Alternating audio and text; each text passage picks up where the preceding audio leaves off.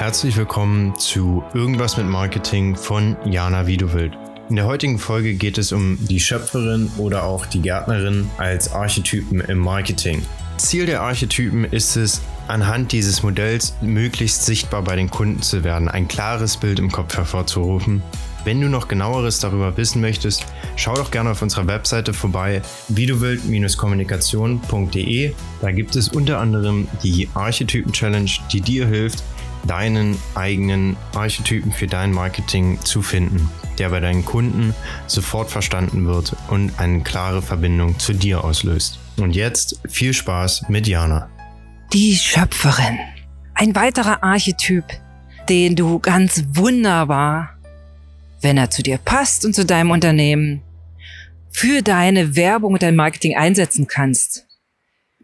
Was Archetypen sind und wozu du sie in Werbung und Marketing verwenden kannst und warum, warum ich dieses Konzept so genial finde, das erzähle ich dir in einem anderen Podcast, der ist auch unten verlinkt. Schau da gerne oder hör da gerne mal rein. Und du hast auch viel, viel mehr noch Informationen auf meiner Webseite dazu. Heute möchte ich mit dir über die Schöpferin reden die Erschafferin, die Kreative oder den Kreativen, ja. Und wenn du vielleicht heute schon mal geschaut hast auf Pinterest, warst du bei einem klassischen Archetypen, klassischen schöpferischen Archetypen unterwegs, ja. Das sind so Marken. Da geht es wirklich darum, künstlerisch tätig zu sein. Es geht darum, Dinge zu erschaffen, zum Beispiel Paula Modersohn-Becker ist ein klassischer Archetyp einer Schöpferin, einer Künstlerin. Also viele, viele Schriftsteller, aber auch Entrepreneure wie Richard Branson und so weiter, die wirklich die Unternehmen aus dem Vollen schöpfen. Worum geht es? Grundsätzlich sind das Non-Konformisten, das sind nicht angepasste Marken, die andere Wege gehen. Es geht nämlich darum, Dinge auf eigene Art zu tun. Und mir selber ist dieser Archetyp der Schöpferin so, so nah, weil du kennst ja unseren Slogan, mach dein Business, wie du willst. Und genau darum geht es. Also es geht darum, Dinge zu tun, Dinge zu erschaffen. Das sind unglaublich kreative Marken, aber eben auf eine eigene Art und Weise. Zum Beispiel sind schöpferische Arbeitsplätze im Atelier, im Garten, im Hof, in der Küche. Und es geht immer, immer, immer. Und auch das ist ein Thema, mit dem ich mich sehr verbunden fühle. Das Thema Authentizität und das Thema Freiheit bei diesem Archetypen in deinem Marketing. Es geht darum, alte Strukturen aufzubrechen und neue zu schaffen. Ja, ein Künstler jetzt ein Maler oder eine Malerin, ne, die macht aus einer weißen Leinwand ein, ein, ein, ein ganzes Leben, ja, ein Fest. Oder jemand macht aus dem, aus dem Ton eine Symphonie, ja. Also darum geht es. Dieser Archetyp ist für dich geeignet, wenn du wirklich eine ganz große Vision hast und wenn du dieser Vision Form verleihen willst.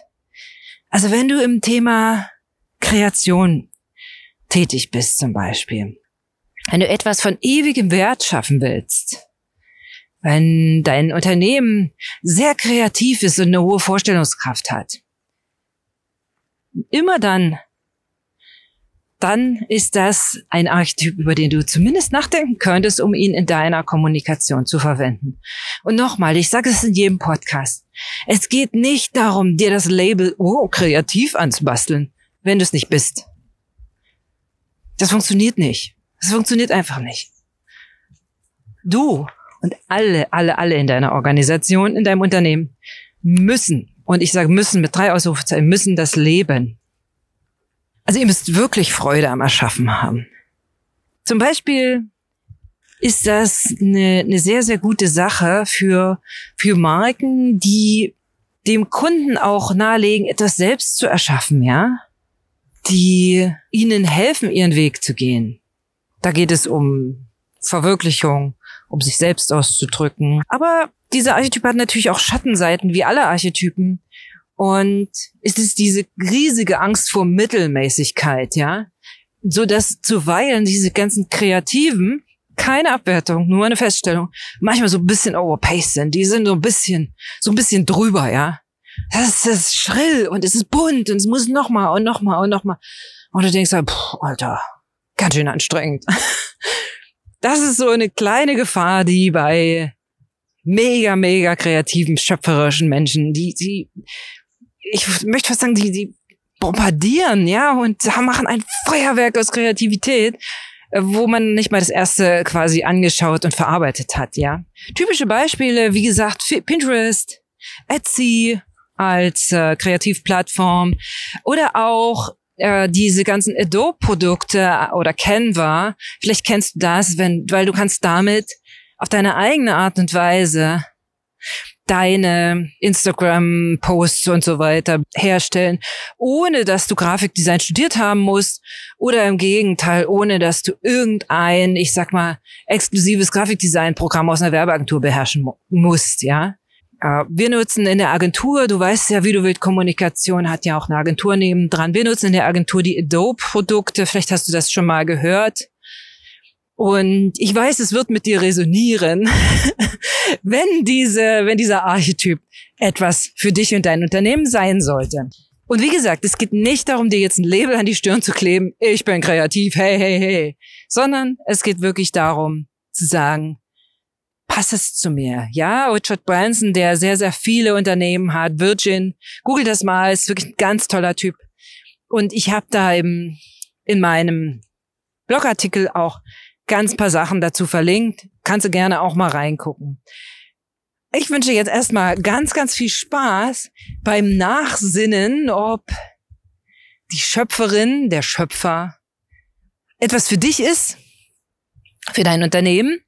Und es geht wirklich darum, dass es, wenn du eine große Organisation hast, dann muss es gar nichts mit dir zu tun haben. Was wäre schon sinnvoll, ganz ehrlich, wenn du zumindest ansatzweise das Thema Schöpferin, Kreativität in dir spüren würdest. Weil wenn du es transportierst, dieses Image deiner, deiner Organisation, macht es echt Sinn? Ist es sehr sinnvoll, dass du das auch lebst? Jetzt wünsche ich dir viel Spaß beim drüber nachsinnen, ob du ein kreativer Typ bist. Also das erkennst du wirklich daran, dass du eine Vision in Form umsetzen möchtest, dass du ein bisschen abseits vom Mainstream agierst, dass du Dinge auf deine eigene Art machen möchtest und dass du eine tiefe innere Motivation in dir hast. Eine tiefe, die kommt von ganz tief. Etwas ganz Neues zu kreieren. In diesem Sinne, hab einen schönen Tag. Ich sende dir liebe Grüße. Bis ganz bald, deine Jana. Vielen Dank dafür, dass du bei dieser Episode zugehört hast. Wir hoffen, wir konnten dir einige neue Perspektiven über das Marketing und auch über Archetypen näher bringen. Denn diese Archetypen sind unglaublich wertvoll, um deinem Kunden ein klares Bild von dir zu geben und dem, was du bist und eine klaren Gedankenverbindung zu dir aufzubauen, dass sofort an dich gedacht wird, wenn es um dein Thema geht. Wenn du wissen möchtest, wie du das genau anwendest, wie du herausfinden kannst, welcher Archetyp du genau bist, was du tust, warum dir diese Archetypen so viel Klarheit geben können in der Außenkommunikation mit deinen Kunden, dann möchte ich dich herzlich einladen, an der Archetypen Challenge teilzunehmen. Diese geht vom 19. bis zum 21. Januar und alles, was du für die Anmeldung brauchst, kannst du in, der, in dem Link in der Beschreibung vom Podcast finden. Alles Gute und bis dahin, euer Videobild-Team.